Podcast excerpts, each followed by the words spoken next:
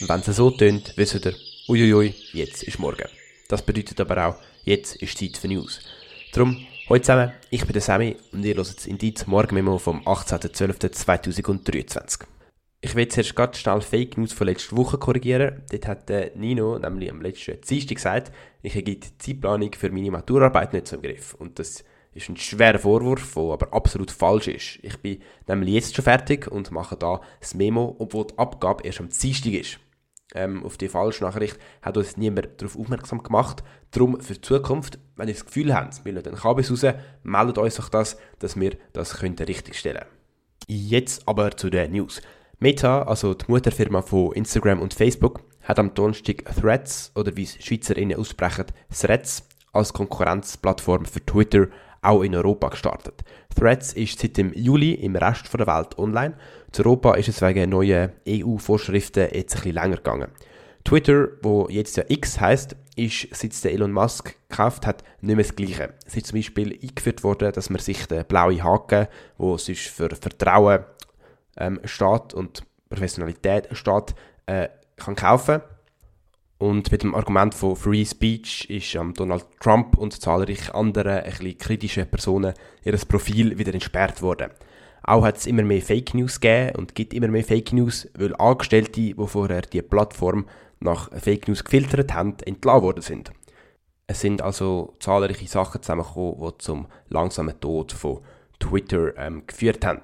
Mit der Zeit sind verschiedene Alternativen, wie zum Beispiel Mastodon oder Blue Sky, äh, auf den Markt gekommen.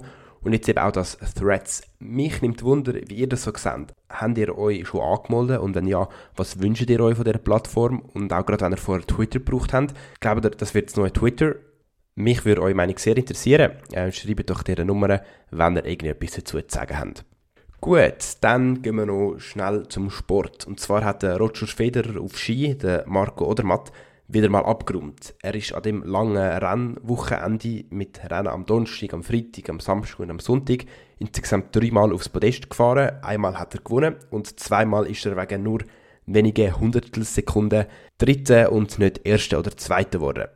Auch die Skifahrerinnen sind super gewesen. Jasmin Fluri und Diona Joanna Hälen haben einen Doppelsieg in der Abfahrt von Val d'Isère feiern. Äh, gratulieren. Und jetzt gibt es wieder mal ein kleines Update aus dem Nahen Osten. Wie immer, wenn ihr euch das nicht wollt, geben, dann skippt das. Ich wünsche euch einen schönen Tag.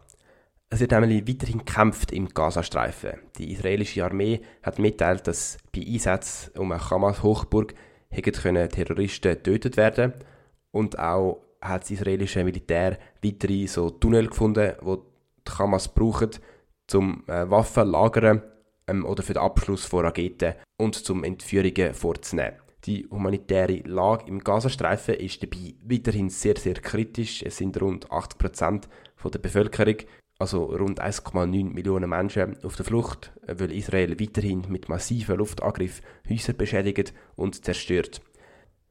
Israel hat jetzt immerhin einen Grenzübergang für Hilfslieferungen aufgemacht, mit der die humanitäre Hilfe kann erhöht werden und täglich rund 200 Lastwagen mit Hilfsgütern können in dicht besiedelten Küstenstreifen fahren. Ein Ende dieser schlimmen Geschichte ist immer noch in Sicht, auch wenn der internationale Druck auf Israel langsam steigt und mehr Länder einen Waffenstillstand fordern. So, und mit dem wären wir am Schluss von dem heutigen Memo angekommen. Es ist überwiegend bewölkt heute und hat so um die 7 Grad. Macht's gut, ciao zusammen.